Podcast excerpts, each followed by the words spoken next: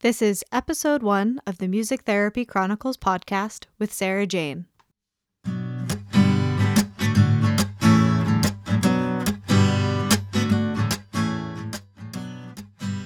The service that I felt like I was, you know, made for in this life, uh, service to other people, where music in itself sometimes can be know, sort of a selfish sort of thing if you go the performer route. I don't know if selfish is the right word, but I just felt like like music was meant to be shared in a way.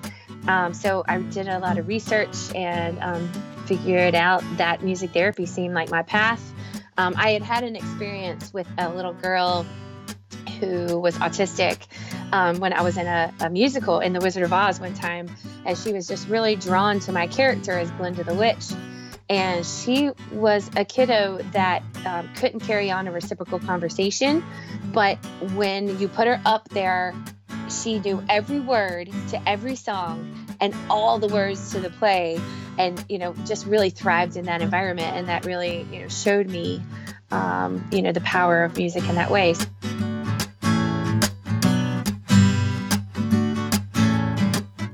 You're listening to the Music Therapy Chronicles, podcast about music therapy from a variety of perspectives. Our ambition is to inspire and connect listeners through meaningful conversations, just like a music therapy conference you can listen to anywhere. My name is Trisha Coyote, and I am a board certified music therapist from the New England region. If you like what you hear, join our group on Facebook and share your own insights and thoughts about the episodes. You can also connect with us on social media and online at Music Therapy Chronicles.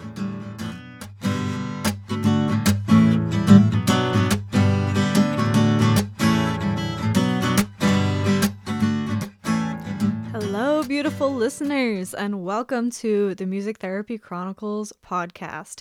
I'm super excited to share this conversation with Sarah Jane with you. Sarah Jane has been a practicing music therapist for, I think, over 10 years at this point, and she has done a lot of moving in her career. She's started businesses in various places.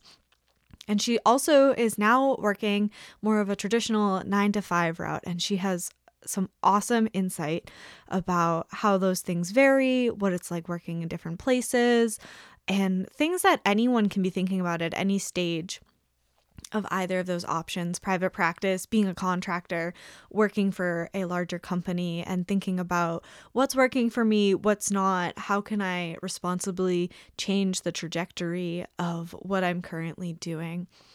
And she also has some awesome resources for intervention ideas, song suggestions. She has a website that's linked in the show notes, as well as a YouTube channel. So please check those out. Show her some support. Tell her we sent you from the podcast. I hope you get as much out of this conversation as I did.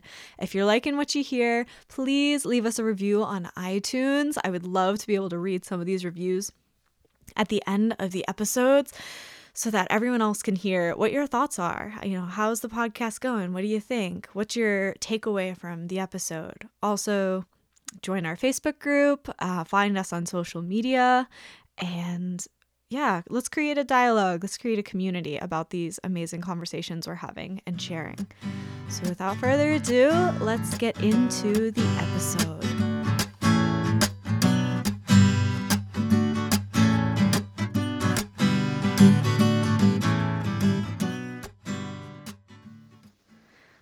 Right, Sarah Jane, welcome to the podcast. Thank you so much, Trisha. Thanks for being here with us because I'm I'm really excited about this. So, uh, just some background for people listening. We met at the New England conference, right? And every time I talked to you, you just had so much insight and like so many wonderful experiences to share. And I'm super excited to dive into those more and just hear what you have to say. So, thank you for making the time. Oh, absolutely. Yeah, that was a great conference. And um, it was it's always wonderful to get back together with music therapists and just find that connection, um, especially back on the beach to close um, in a circle surrounded by other voices singing. That was just really powerful moment for me for, for that conference. Yeah. And it was close to your home too, which I'm sure made it that much more special. It was, yeah. It definitely um, was a bonus that the um, conference this year was on Cape Cod. So, you know, jetting over there was uh, was easy to do and didn't require um, you know too much too much effort. And um, I definitely look forward to more New England conferences in the future as well, though. Yeah, totally. Alrighty, so obviously music therapy is a huge part of our identity, and we'll get into all of that. But tell us a little bit about yourself outside of the music realm. Oh my gosh, uh, my whole life sort of centers around music. It feels like um, my son's name is even Jazz. Um, so um, yeah, outside of that, I'm I'm a mom and a wife and a lover of life and a Southern Island girl at heart, no matter what. Um, love the beach and um, being by the ocean, and love to travel. Um, but you know, my life really centers so much on music um, personally as well as professionally. Yeah, that's great. And it's important that we use it in our personal lives too. Absolutely. Yeah. Alrighty. So tell us, take us on your music therapy journey. How you found it, how you ended up where you are now, stops along the way. All right. Super condensed version. Um, I um, you know, I went to college the first time, which I say college the first time, and didn't really find anything that you know, grabbed me and grabbed my spirit and grabbed my heart. And I went and spent a couple years in the Virgin Islands in the Caribbean. And um, while I was there, I had a bit of a epiphany about going back to school and what would really draw me into the service that I felt like I was, you know, made for in this life, uh, service to other people, where music in itself sometimes can be know, sort of a selfish sort of thing. If you go the performer route, I don't know if selfish is the right word, but I just felt like like music was meant to be shared in a way. Um, so I did a lot of research and um, figured out that music therapy seemed like my path. Um, I had had an experience with a little girl who was autistic um, when I was in a, a, musical in The Wizard of Oz one time, and she was just really drawn to my character as Glinda the Witch and she was a kiddo that um, couldn't carry on a reciprocal conversation but when you put her up there she knew every word to every song and all the words to the play and you know just really thrived in that environment. And that really you know showed me um, you know the power of music in that way. So um, i left the caribbean and i went to uh, school at cal state northridge. Um, got the pleasure and honor of studying under uh, Ron Borczon, as well as some other fabulous professors. And um, yeah, started that journey and did my um, my time there, and then delved into the life of a professional music therapist. Um, at first, in a part time way.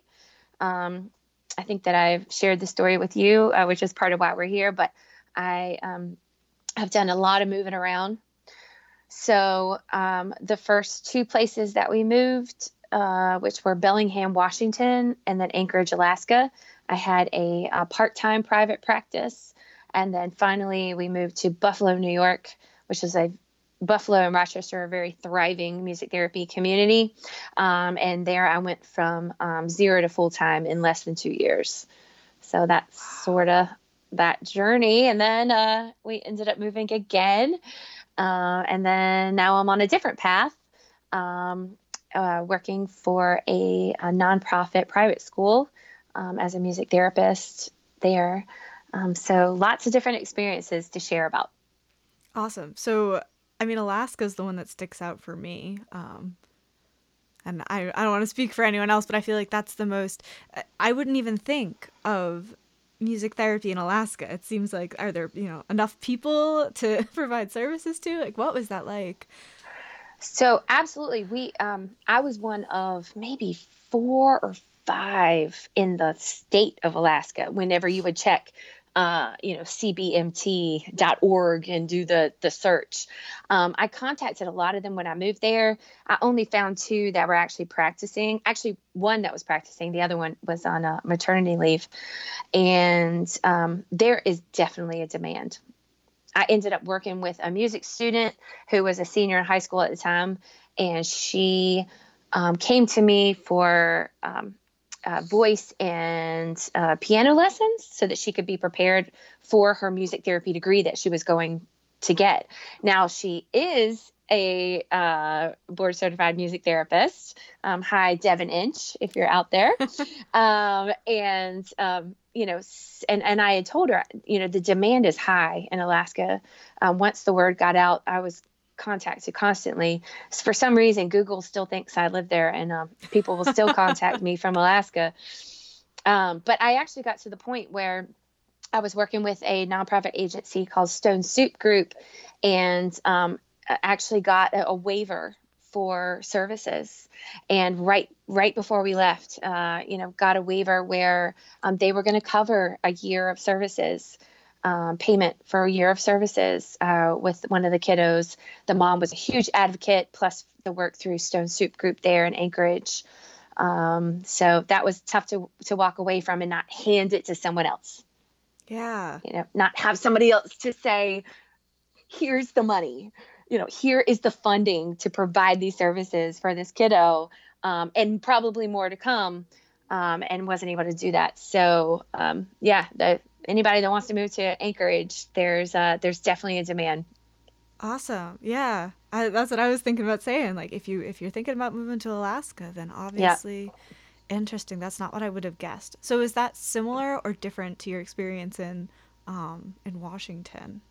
Oh yeah. So in Bellingham, um, my work primarily was um, I worked with a another nonprofit agency there, doing um, group work with um, victims of domestic violence. So I did some group work with the kids and some group work with families that had become homeless. Um, so there was a big family centered environment there. Um, so that was some of the work that I did. I also had private music therapy clients as well as did um, started my early childhood uh, music program there uh, with a music therapy base. So it was not music therapy. I wasn't doing documentation, um, but it certainly was what I called goal based. Um, and the the specific preschool that I was doing it at was like an arts preschool, so they really valued that I was a music therapist doing that there. Um, part of that experience brought me to uh, in Bellingham brought me to uh, my YouTube channel, which is um, liferhythmmusic.com. So that's my uh, my website, and then um, I posted a video. This this kind of random video uh, that I did. I was pregnant at the time. Um, it's before we had guitar tuners on our phone. So I always cringe when I hear it because my I feel like my guitar was out of tune. But um, but this this random video that I posted now has over 500,000 views. Um, and you know at for a year's period, um, you know was getting you know 12,000 views a month kind of thing. So um, careful what you put out there on YouTube. You know, you never know what's gonna it's gonna happen. But um, it it inspired me to do more of those. So that came out of that Bellingham experience. So you let's see. So so far you had a private practice. You did music therapy based stuff that wasn't necessarily mm-hmm. music therapy. You started the started this online um, I guess yeah, YouTube business? channel. Yeah, YouTube channel. You yeah. got a website. We'll, we'll get into that later so everyone can find it because you have awesome resources up there. um, and are you know if I'm ever thinking like I don't know what's planned for this this individual or this session, lots of inspiration on um, from your stuff. So, how did you, other than not doing documentation, how did you distinguish between a music therapy group and your music therapy based group? Yeah, how did you? Yeah do that? It's all about, um, you know, whether did I did I do a formal assessment and did do I do documentation? Do I take data? I mean, that is the distinction, right? Yeah. That's the distinction between are we just doing a music group or are we doing specific music therapy? And um, I actually have a different fee structure for that. Um, you know, if I'm doing a group that I'm required to um, you know, to do data and and um, and do documentation, then that's a different fee structure for me than if I'm, uh, you know, invited to to facilitate a group that's um, that's not doing those things. Yeah. So, and honestly, I, I, and I need to say this out loud as a as a business per- person that is very busy, sometimes those gigs where they wanted that music therapy based group was very, you know, exciting for me, you know, to just have a moment, you know, give yourself a moment that you can just take a step back and just, you know, the, it's just do the music, you know, just connect with the kids and not need to, you know, spend 30 minutes of documentation after. Um, so I allowed myself as a business owner to have those times, you know, when when I did both of those things. Um, and I think that that's absolutely okay. Yeah. I also, this is funny because I noticed on your website you have birthdays listed. And that was something mm-hmm. that a client had mentioned to me last week that had never crossed my mind. You know, oh, we had a music therapist come and do our birthday party and it was amazing. And I was thinking, why have I not thought of that? That is such a great idea. And like you said, you can eh, just go and be present with the music and in a way it can turn into this awesome advocacy thing. So, what has your experience been doing that?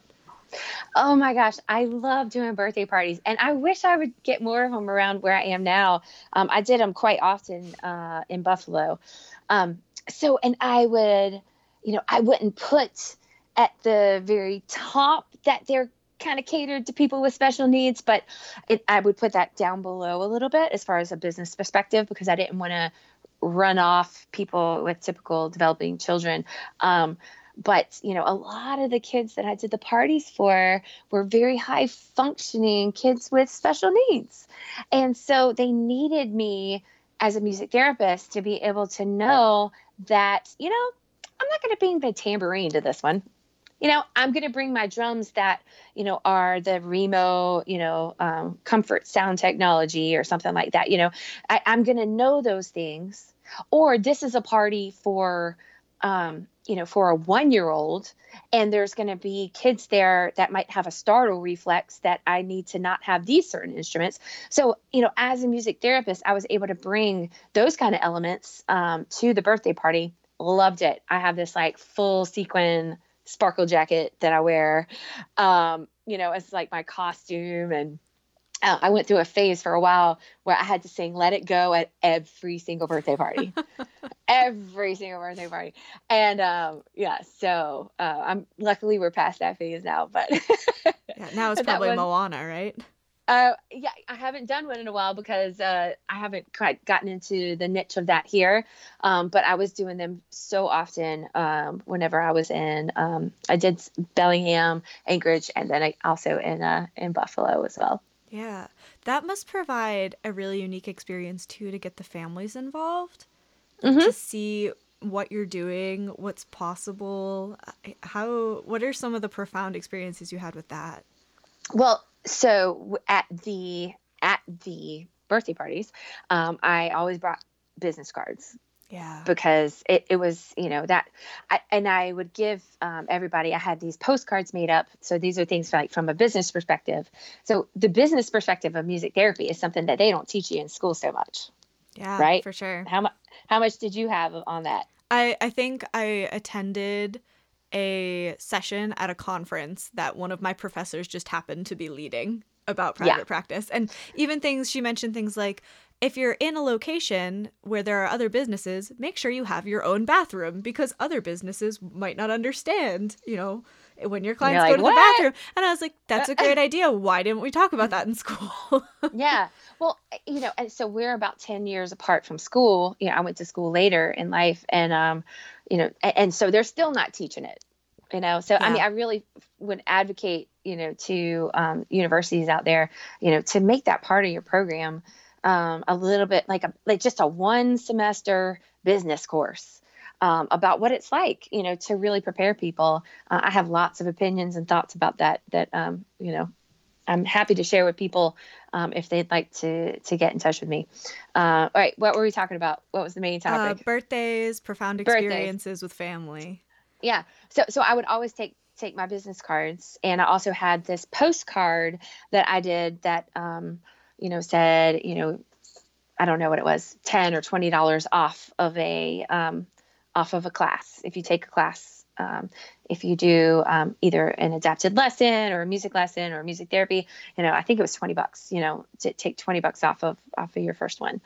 Um, and so that you know that helped to generate business and help to bring you know some people around plus just word of mouth um, you know i i have done advertising very targeted advertising um, in print targeted advertising on facebook.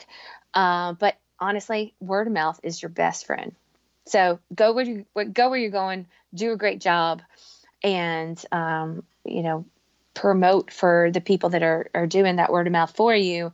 You know hey if you do a referral i'll you know give you 20 bucks off of your you know a session or something like that um, you know just as motivation but um, word of mouth is huge especially in like special needs communities um, most of my focus is special needs so that's kind of why i keep referring to that yeah yeah well and um gosh there were so many good nuggets in there um I'm trying to think of which one to pick out. It just what you said, like a whole course on business, but specifically to what we do, it should mm-hmm. definitely be offered. You're so right. I'm circling back. Um, so thank you, thank you for saying that. So here, I am I'm contracted through two music therapy agencies, and I never envisioned I'd be there. I thought I'd be like nine to five music therapist in some location, go to the same place every day, kind of thing, and mm-hmm. that's not where I ended up.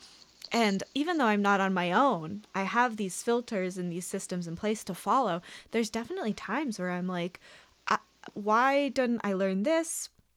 You know, uh, even just going to people's homes for the first time and being comfortable in my own skin or being prepared to ask questions or you know if the session is in the living room and that's not really the correct environment to have it how do i address that with the family and say, "Hey, can we try a different location?" You know, things like that would be um, really beneficial to talk about in school. I think. Yeah, and, and that's not that's not black and white. It's not cut and dry. You know about how to handle those situations, and a lot of that is just life experience. Um, yeah. But certainly, um, you know, some basics. Um, so for anybody that wants to um, to do those types of things, um, I can make some recommendations on some rock star music therapists um, that offer some things like that. And um, so, um, uh, Kat Fulton um, is a superstar rock star on um, developing a business and also running a business and being a rock star music therapist. how does she put it? A uh, uh, rock star in healthcare or allied healthcare or something like that. You know, she's she's awesome. Um, and then Christine Stevens also. Um, I did a from the business perspective. I did a monthly mentoring program with her uh, that was super beneficial. Um, and she does just a, a, small group. You meet once a month by um, a, a, a uh, Google Hangout kind of thing where everybody you can see everybody's face. Um, so you're not only learning from her, but you're also learning from all the other really talented um, business owners um, that that are in the group as well. So uh, those are two people that I highly recommend. Um, and you know, Music Therapy Ed has great uh, great resources for um, uh, getting your CMTEs and stuff. Um, and then that monthly mentoring program with Christine Stevens uh, for, business, for, for private business owners and people starting their business. It should have a waiting list because it was really that beneficial. Those are great. I'll, I'll have to find links to those and put them in the show notes because those sound yeah, that'd great. be great. So yeah. I'm sure because you obviously you moved a ton. How did you prep to leave one location, start out in another one? start over again, do all this word of mouth stuff again, build up your caseload. How how did you do that? How did you yeah, plan all to do that at once? You know, I'm not going to lie to you, it's super stressful. Yeah. Yeah. It's super stressful. Um, being a part of the music therapy community was really beneficial. Being a part of AMTA was very beneficial. Um, you know, you you're part of a community. We are a small little community. When you look at how many music therapists there are in in the in this country, you know, and then within even a state, how many there are. So there's not that many in the state of Washington. And I would reach out to different people in Washington, you know, help me to know how, you know, how are people getting services? You know, I would just email people and reach out and, you know, get it straight from their from their mouth. Um, you know, people that I would just look up on, you know, the directory. Um, I did the same thing with Alaska. You know, let, help help me to understand, you know, what's happening with music therapy currently, and where we can go with it.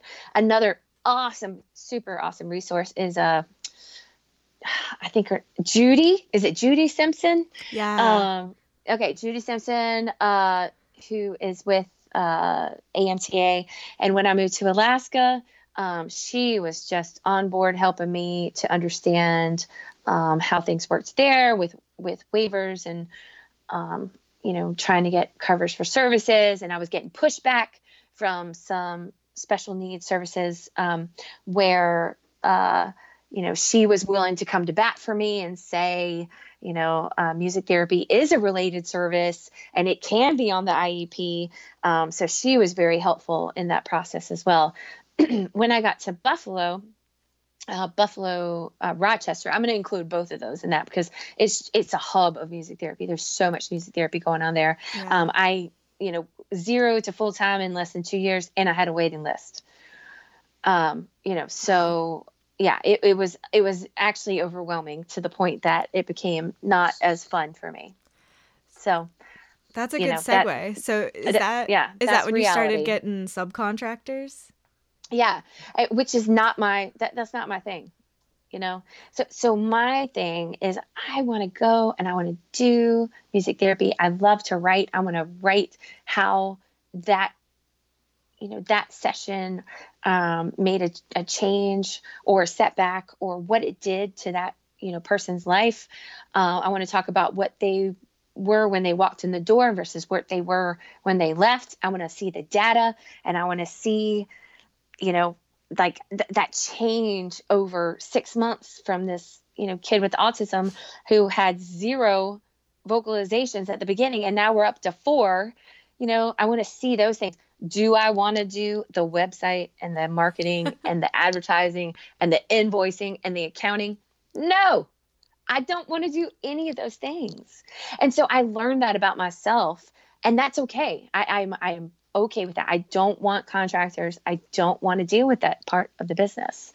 Um, i want to go and i want to do what i do best. And what i do best is music therapy and documenting what happened. Um, but absolutely you know it, it, it took me doing it full time to know what the rest of my path should be. The rest of my path should be that i'm comfortable now in a space where i work uh, for a nonprofit school for kids with complex special needs called Latham Centers on Cape Cod.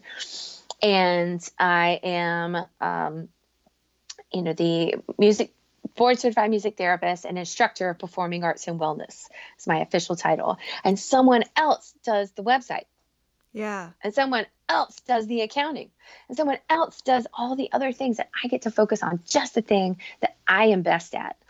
Um, otherwise, as a business owner, I felt like if I wouldn't, even on the weekend, if I wasn't doing something, I was procrastinating on something. There was something that I was not checking off from that checklist. And, and from a self care model, that doesn't work.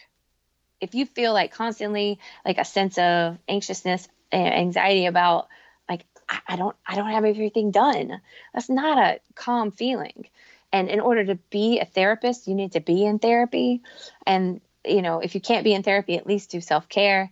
And I wasn't having that. So um, now my current situation is I work a full time job with benefits. You know, they encourage and, you know, give me the opportunity to go to conferences for continuing education. And on the side, I have a small part time private practice. And that's a really nice balance for me. So that's my current situation. Yeah. well, and that um obviously you didn't figure that all out overnight, you know? It- nope. yeah. That was 10 years in the making. And, Yeah. yeah, absolutely. I think that's important to note though for people who are doing things and you know maybe at first it's like the shiny new thing and it's exciting and I'm I'm going to start my own business and I'm going to do this and if you're finding that it's not what you love doing then it's okay to let it go and in a responsible way obviously and and find something that does suit you better because you've just learned about yourself you know it's not a failure it's just mm-hmm. a change in direction so what would be a piece of advice you would give to a business owner who is currently subcontracting I don't know if I'd be the per- best person to give that advice. Um, you know, I'm part of a, a Facebook group that is um, awesome of business music therapy business owners. Um, I mean, I go to them for advice. Um, but as far as I could, I could say from a perspective of being a contractor. Yeah, yeah, that's a um, good because, one too. Yeah, because on top of you know of having my own contracts, I also was a contractor. Um, you know, it's it's important that you remember that you are part of another group, that you are the face of that group um, you know that that what you're doing is representative of uh, whatever agency or you know, private practice or whatever that you're working for. Um, there's been a trend lately, and um, this is a little bit on a side thing, but I think worth mentioning that um, I, that I've seen in my music therapy business uh, owners group is that um, people are getting out of college, music therapists, uh, new new music therapists are getting out of college and they're starting a job with a private practice. And it's becoming an in-between spot for them. It, it's like a, a stepping stone. And that's that doesn't work for people that own that private practice. It makes the people that own that private practice look like they don't have their stuff together that they can't keep an employee around. Um, you know people are coming out of school and they're expecting to be making whatever amount of dollars and as an entry level music therapist that's just not you know i know i'm going on a little bit of different different track here but um it's important you know though. but yeah I, I, think it's important for, for for them to know and and this is something that's said over and over again in this music therapy business owners group so um you know as a new professional um, please keep in mind that if you are going to work for a private practice that this is someone's livelihood yeah. in the day and age of people going in and out of jobs and um, you know not sticking to stuff i i get that i'm i'm i get that you know things happen but just remember that that's that person's livelihood that you're representing that person and that business and um, you know the the level of what an entry level music therapist should be getting is not what you read in the you know the survey that they do every year for AMTA. Yeah. Um, you know, yeah. Good note. Good note. Yeah, because it's true. Um, I know where where I'm located. There's some subcontract jobs that are listed, you know, via your you'll be paid by your experience level, and there's yeah. some that it's a fixed rate. Yeah. You know, regardless of if you just got out of college or you've been doing this for a while, and obviously you can work that out with whoever, but um, yeah, you need to be it, respectful of the people who have been doing this and like they have a system in place for a reason. If you come sure. in and you're rocking it, we've had this conversation. If yeah. you come in and you're and you're rocking it, um, or you do come in and you have more experience, then that is not a fixed rate. You have the power to negotiate within reason and within your level of ability and your level of experience um, know what your worth is.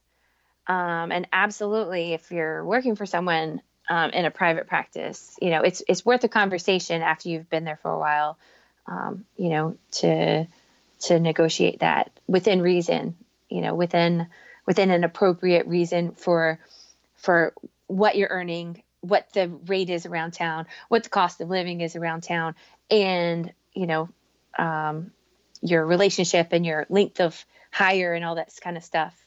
Um, I know that a lot of business owners really value people that have been around, you know, for two years or three years because sometimes that doesn't happen. Um, you know, people it's a it can be a transient um, kind of environment. So.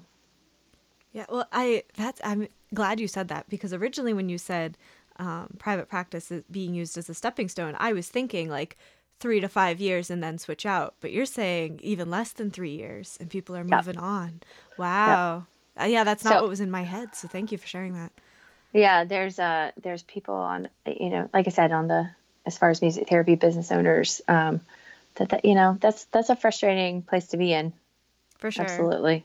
So yeah, that puts it into perspective. Thank you for sharing that. So now you're in a more traditional, I guess you could say, setting. Yeah. Yeah. You so you have um, this nonprofit that takes care of all the hairy business stuff that's not your forte, which is great. Mm-hmm. And every time we talk, they sound super supportive of everything you're doing, and even your job title. You're a music therapist. You're also, would you say, the music coordinator, instructor of performing arts and wellness, and wellness. I think that having having that is so important because even if we dropped the music therapist and it was just instructor of performing arts and wellness, I feel like that's even closer than some people get in their job titles to what we actually do. So tell us no, about absolutely. that.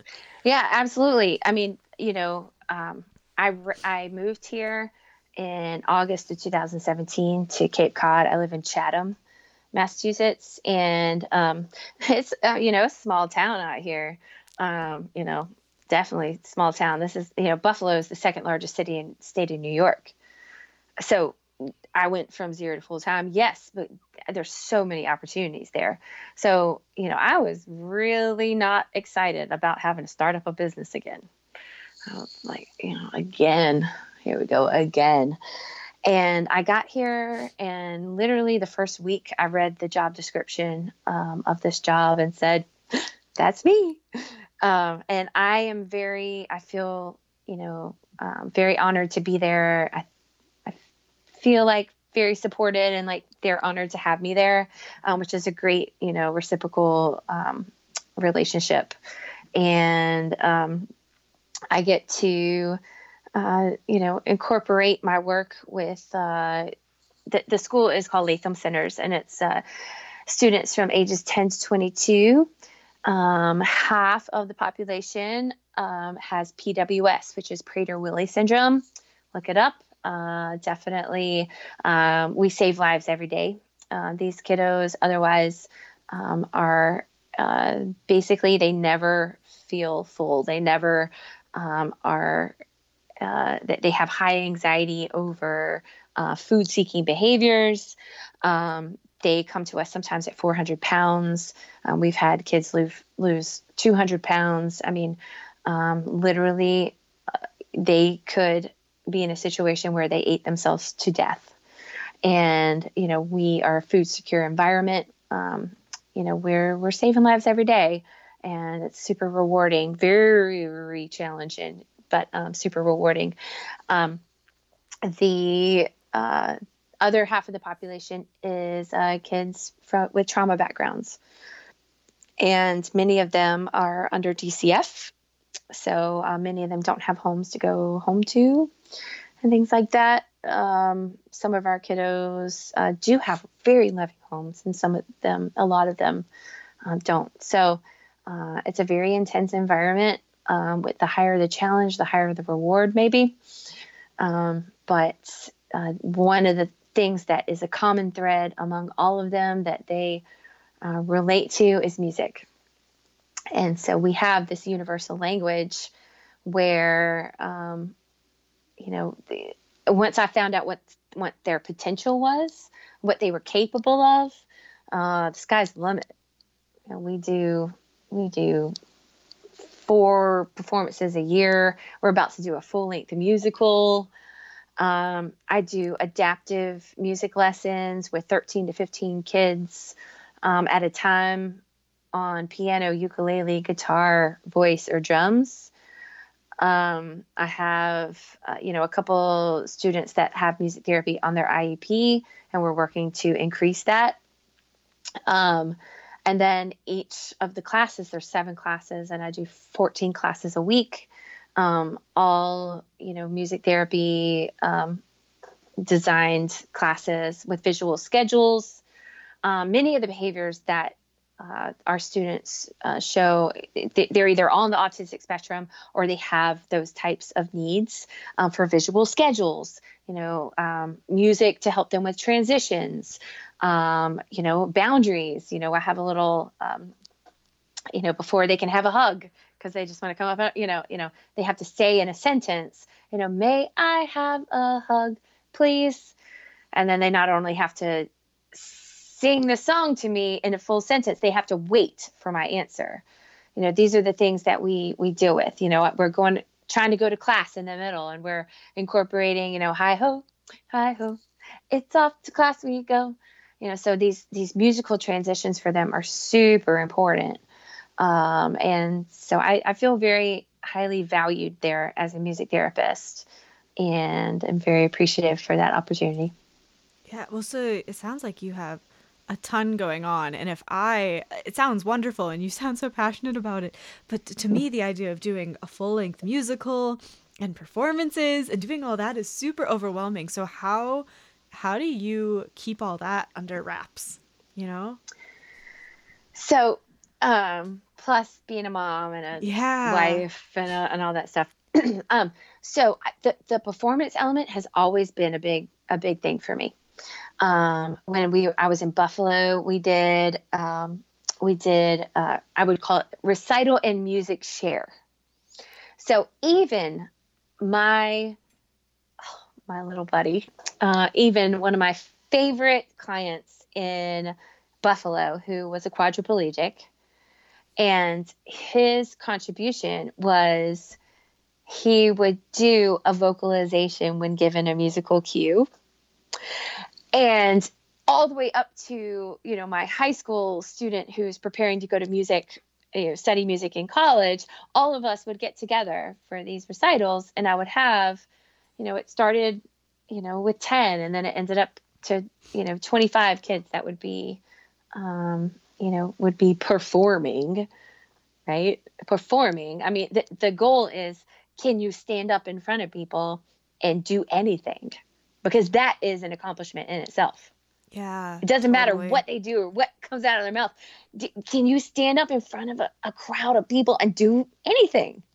And they did it and you know so proud i cried every time um, but you know my my little buddy you know that you know, everybody would be like waiting, waiting. I, it, literally, it felt like two minutes, you know, for, for him to make his one little, ah, and then the whole room would erupt. Like that's what it's all about. You know, he was one of my music therapy clients, and he's got, you know, three siblings, and they all do recitals and dance concerts and, and, all this stuff. And what what does he get to do? That was so important to my practice, and still is um, to do those recital and music share days. Um, so that even those who the goal is just to stand up in front of a group of people and not freak out um, you know was an accomplishment. Uh, so i love that element of uh, of doing those. And um, you know lots of practice for that um, but some of them just I'm primarily before uh, in Buffalo, I've worked with a ton. Most of my kiddos were um, kids with autism from ages two to ten. So I mean, they just would get so excited about it, and it just was. You know, everybody needs a goal.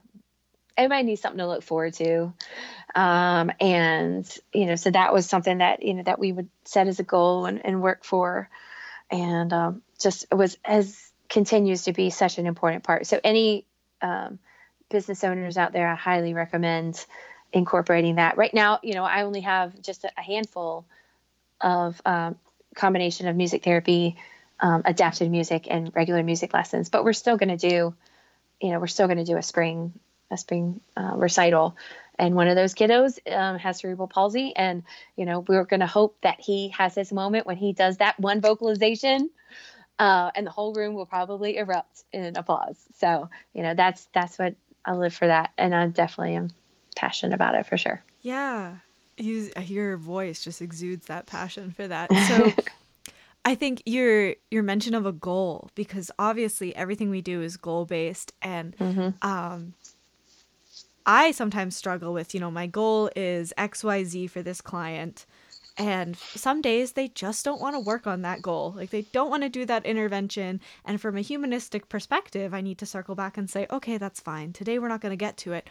But to design this goal, this performance goal with the client, and then help them to see that through, I think is an amazing way to remain goal based and client centered.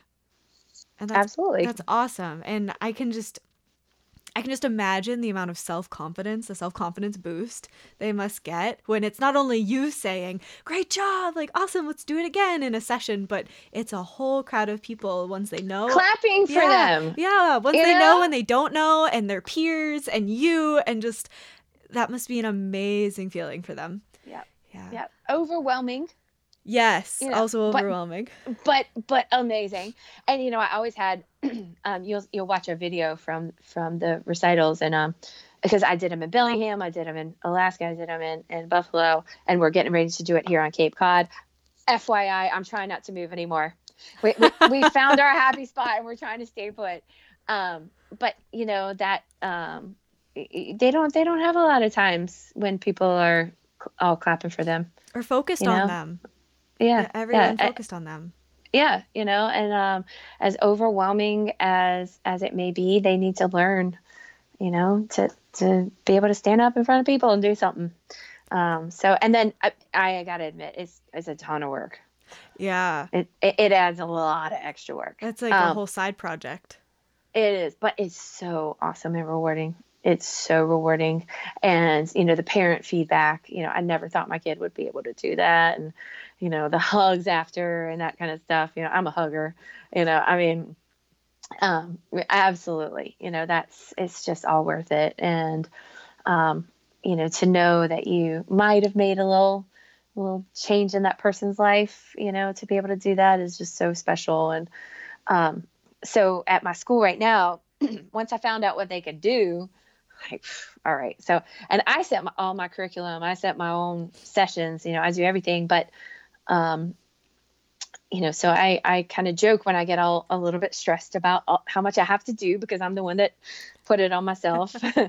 But um we uh are producing this musical called schoolhouse rock live junior. Um and i have awesome team. See here's where that team thing comes in. I have this awesome team that like wrote these grants to get us it funded. Great. if I was a small business owner, I wouldn't be able to do this stuff. You know, I mean, I, you know, I, I, they write grants and I have all the instruments that I, that I could want. So there you go. There, there's small business owner, you know, where, you know, you have to really budget for that stuff versus working for someone. And this is just my perspective, like having been on both sides that now, you know, I've, I want, you know, this whole set of, you know, Remo um, comfort sound technology drums and someone writes a grant for me you know and um, you know and then they it happens yeah. Um, so we have gr- great grant writers where we are and um, great funding for programs like that on cape cod um, so thank you very much uh, federated church of orleans and arts foundation of cape cod Shout out. so yeah absolutely. So um so yeah so we're doing uh schoolhouse rock uh junior schoolhouse rock live junior um and you know we got the whole show kit from music theater international and it's just you know i, I i've we're we're 20 days out right now 20 days out and um many of them have already memorized their script I, I mean these are things that no one I'm not going to say no one. I don't like that word. That few people believed in them enough to know that they could accomplish this. yeah. And I was like, you know what? Let's just sh- let's go for it. Let's shoot for it.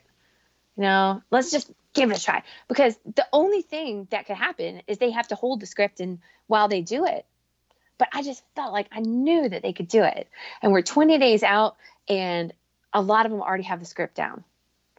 And they have memorized this like 45 to 60 minute show. Um, dances and blocking and I, I, it's and, and we only meet once a week.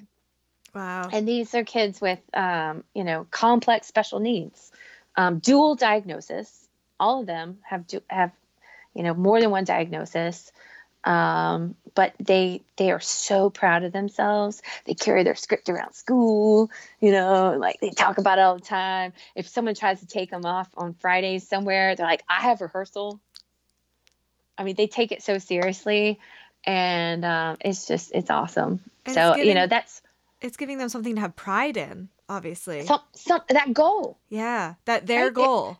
yeah so this is not music therapy you know, but this is how I'm using my skills as a music therapist to make this happen for those kids. So, sure. you know, if I'm not doing assessment and documentation and all these things in my life from a from a professional perspective, I am being fulfilled because I'm using my skills as a music therapist to make accomplish this team goal. You know, we call it like go team. You know, my this team goal with these students, and it's just awesome. That's also it's so fun. Um, a good example of the words are escaping me, but the the reversal of setting goals to achieve them versus seeing what goals are achieved by the end. So you obviously you said, you know, our ultimate goal is to do this without a script. You probably didn't write that down to document the progress of that, but at the end of this process you will have that accomplished. To say yeah. like, you know, it's it's music as therapy still. Yeah. Yeah. Which which goes back to my main reason for wanting to go down this path as a music therapist, which is you know, I wanted I, I wanted to be of service. I wanted to use my talent, which is music, and but also be of service to people. Yeah. So music therapy, you know, I, I didn't like going to school to start, so I didn't want to be a teacher. Um, you know, this this uh, this is a different this is different than just being a music teacher. You know, I I, I didn't want to be a music teacher, and when I heard and I read and I saw about music therapy and then also incorporating that first experience. Her name was Rachel. I wish I could find her so I could tell her how inspiring she was for me, the little girl with autism um, that was in Wizard of Oz with me. Uh, I wish I could find her family, um, you know, to tell them how she really um, changed my life. You know, she really, uh, that one child's experience and, and seeing how she couldn't really carry on a conversation otherwise, but she knew every single word to the play and she could do it. You know, that was that was completely inspiring. I would love to find her. It'd be awesome. Um, but you know, it takes you back to to what that main reason was why I, I became a music therapist. Um, you know, whether I'm doing actual, you know, a music actual music therapy session or I'm using those skills as a music therapist, um, you know, to work on those those goals uh, with my preferred population, which is, um, you know, kiddos with special needs. So, yeah, it sounds like you found the perfect setting for you after all this traveling and all the trials and tribulations. It sounds like you found the right fit. Yeah, I don't like the word perfect. Okay, I take I think, it back. yeah, I don't like the word perfect. I don't. I don't like the word can't. Um, perfection is something that uh, is is you know never going to be attained. But I found a very happy place do not get me wrong it is extremely challenging. It, where i work is is extremely challenging. But like i said for all of those challenges the reward it makes the reward even greater. Um, but you know we have a lot of behaviors at our school and we you know work together as a team to keep kids safe and save lives every single day. And um, you know so yeah it's it's my happy place Awesome. Thank you for bringing that full circle because sometimes when we look at uh, publications or even have conversations like this, it sounds like all these amazing things are happening and they're memorizing their scripts and they're doing this and they don't want to miss out on Fridays. And for someone else in a similar situation who's also experiencing the day to day, it can seem seem kind of like, well, why isn't uh, you know it's sunshine and rainbows for me too? And it's not that. It's just we're in ways talking about our highlight reel, which is awesome. We should do that. We we should highlight all the wonderful things that happen. But thank you for grounding it and saying, yeah, you know, it's okay to struggle too. No, absolutely. And, you know, that's one of the things, um, you know, when you invited me to, to come talk to you today is, you know, I wanted to get out there that, you know, maybe private practice is for you you know maybe it is but i also want you to look at all the elements of it that go into it. You know maybe working at a nonprofit school for kids with complex special needs is for you but you also need to look at all the sides of it. Um, you know because yeah i you know i'll shoot out rainbows and sunshine for sure but you know when it comes down to it you know there's also some nitty gritty parts of is that's why we call it work. Yeah. You well know put. i mean that's why that's why it's work you know um, and so yeah thank you all right are you ready to move into some rapid fire questions Sure. All righty. The questions are fast, but um, or short, but your answers don't have to be. We'll we'll warm up with some easy ones. Coffee okay. or tea? Tea. Tea. Awesome. Are you an early bird or a night owl? I used to be a night owl. Now I just have to be an early bird because I'm a mom. I think that a lot of people will say that. Yeah. Something you would tell your younger self. Do it all the same way over again. Yeah. Wonderful. Wonderful. All right, your elevator pitch for music therapy. Okay. Uh, what is music therapy? Yep. Well, music therapy uses music experiences to work on non music goals. Perfect. I start with that. And then if they want to expand on that, then we do. But that's my that's my one liner. It music therapy uses music experiences to work on non music goals. And sometimes that's they, all the time you get. yeah, I mean if they want to go into more, then I usually give concrete examples. Um, you know, I'll say, you know, um, well, you know, if I got a kiddo that's working on fine motor skills, um, and you know, trying to learn how to zip up his zipper, you know, then I'll have him hold a pick and work on strumming a ukulele, you know, to simulate that, you know, that kind of motion. You know, I'll give an example of, you know, some kids, you know, won't, you know, necessarily uh, have a conversation with you, but musically they'll do a back and forth, you know?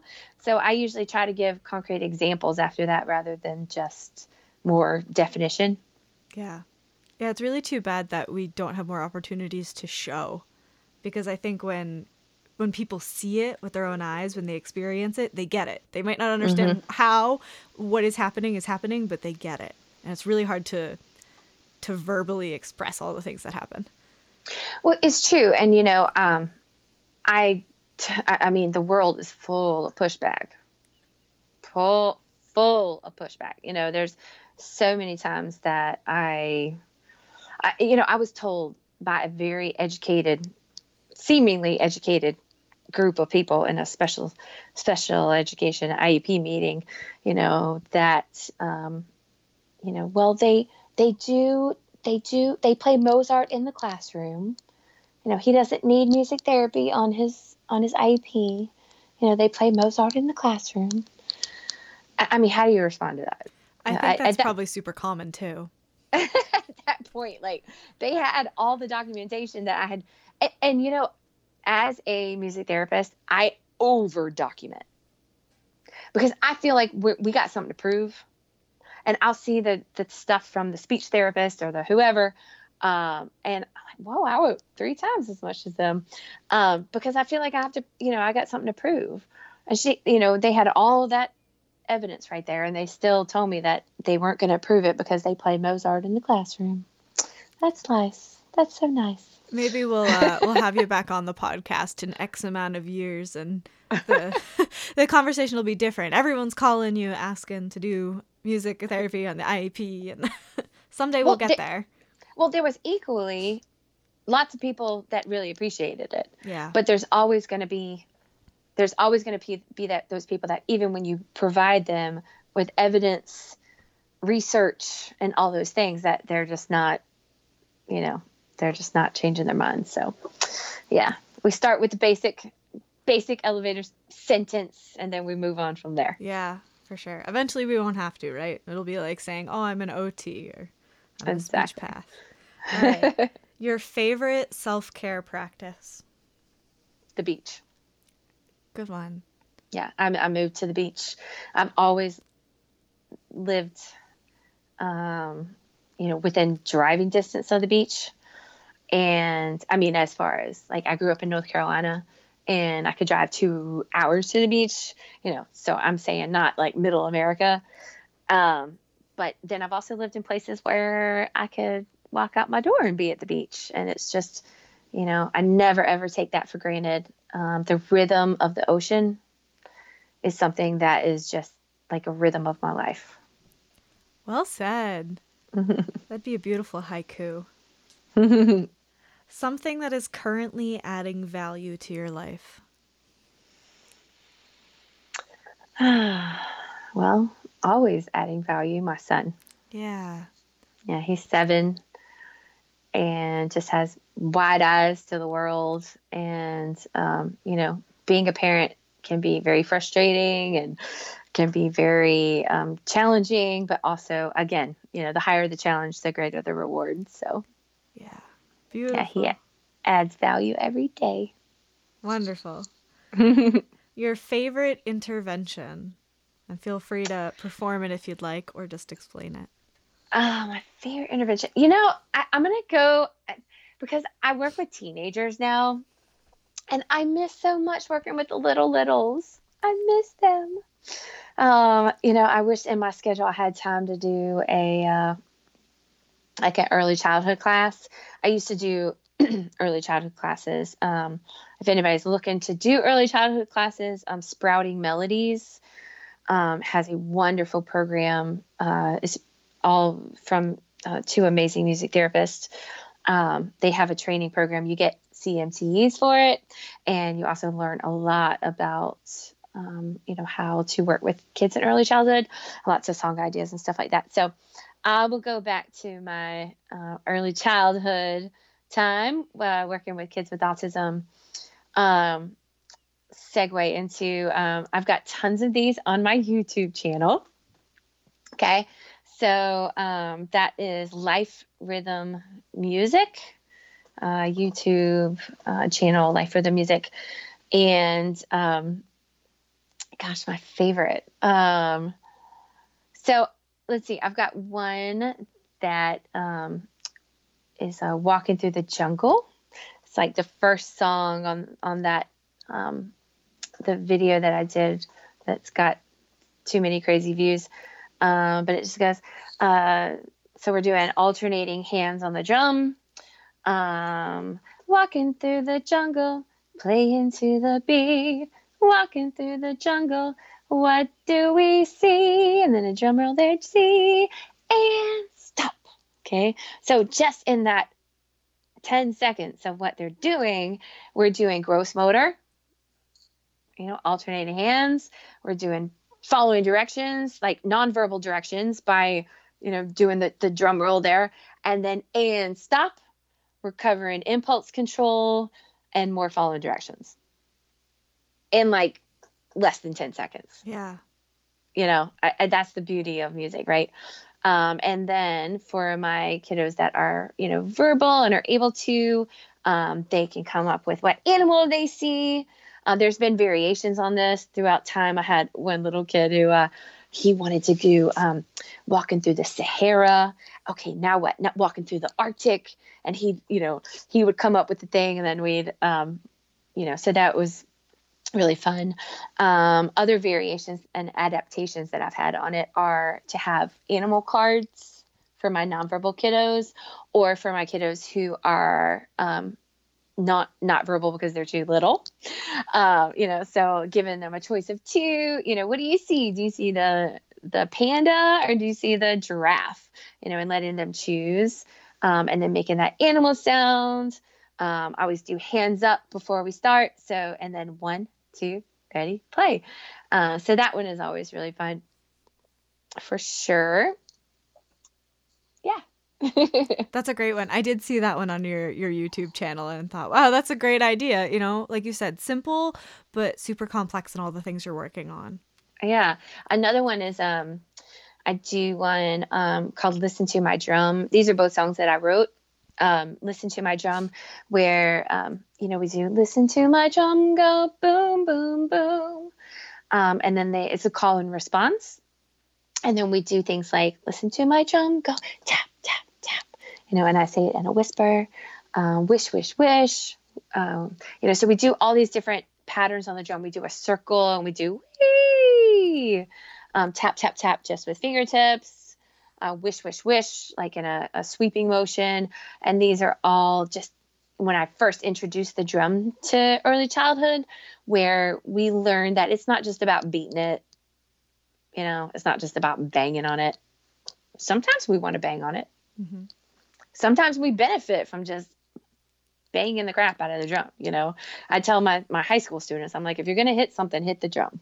Yeah. You know. yeah, yeah. Um, but that's another good one too, especially when you're first introducing the drum to um, to kids in a music therapy session. Um, is to introduce like look at all these different ways you know we do where we tap on the side of the drum um, you know so they're introduced in that first introduction for the drum you know i do that song for my high school students too um, you know, just as an introduction for um, for different ways to play the drum. You know, it's not all just you know bang on it. Um, and then that way they can incorporate that like an improvisation or call and response improv um, that we incorporate later. They can incorporate those things. Um, if they are verbal, I like to incorporate saying the words as well as the motions. Um, I think that that's beneficial um, as well. So there's two. Yeah, thank you. Those are both great. Those are both really great. All right, I, so and I haven't done a video on that on the other one. Maybe I should do that. maybe you will. The, uh, if you if you see that video, if you make it, and anyone listening sees the video, let her know that you found it from from the podcast. so we were waiting for go. this. So so your Life Rhythm Music is your YouTube channel. Where else can people find you? So um, my website is liferhythmmusic.com. So uh, it's Life Rhythm Music Therapy, but I just put Life Rhythm Music to kind of keep it a little bit more wide and broad. Um, the purpose, I'm actually about to do some changes on my website um, because I'm not really using it so much as a platform for advertising. I'm using it more for um, you know, I, I want to use it more for music tools and tips, um, just like I am the YouTube channel. So it's going to be kind of segueing into less advertising uh, of services and more um, what I call music tools and tips for early childhood and kids with special needs. So that's the focus music tools and tips for early childhood and kids with special needs. And then the focus on that uh, and on the videos is not necessarily to turn them on for the kiddos, but um, for parents, educators, other music therapists. That's more of what the focus is. So they're more um, instructional in the sense of, you know, these are ways that you can utilize these. These are goals that we might work on. Um, but I've also thought about incorporating um, more something like music playlists that they parents could turn on for kids, um, where they're getting the benefit of me not talking over it. You know, just the structure of the song. So yeah, Awesome. Do you have uh, social media stuff too, or are those the two I primary? do. Yep, yep. Facebook. I can only handle one. I can only handle limited social media things. So uh, I mostly am, uh, just do Facebook with Life Rhythm Music as well. And um, yeah, Wonderful. So if you're looking for all these great resources that we talked about, uh, I'll link the ones that are not you. I'll also link Life Rhythm Music and all that stuff so people can find it, uh, see these interventions that you explained, and all the other awesome stuff that you have going on. So thank you so much for having this conversation with me. Thank you for making the time. You had awesome insight on all the things we talked about. So absolutely. Thank you so much, Trisha. And um, best of luck with the podcast. thank you. Yeah, thanks for helping this idea become a reality. I'm super excited. So Yeah, yeah absolutely. And um, maybe we'll find something else to talk about in the future. for sure. Um, yeah, absolutely. Well, thank you so much. I really appreciate it. You too. Have a wonderful rest of your day. You as well.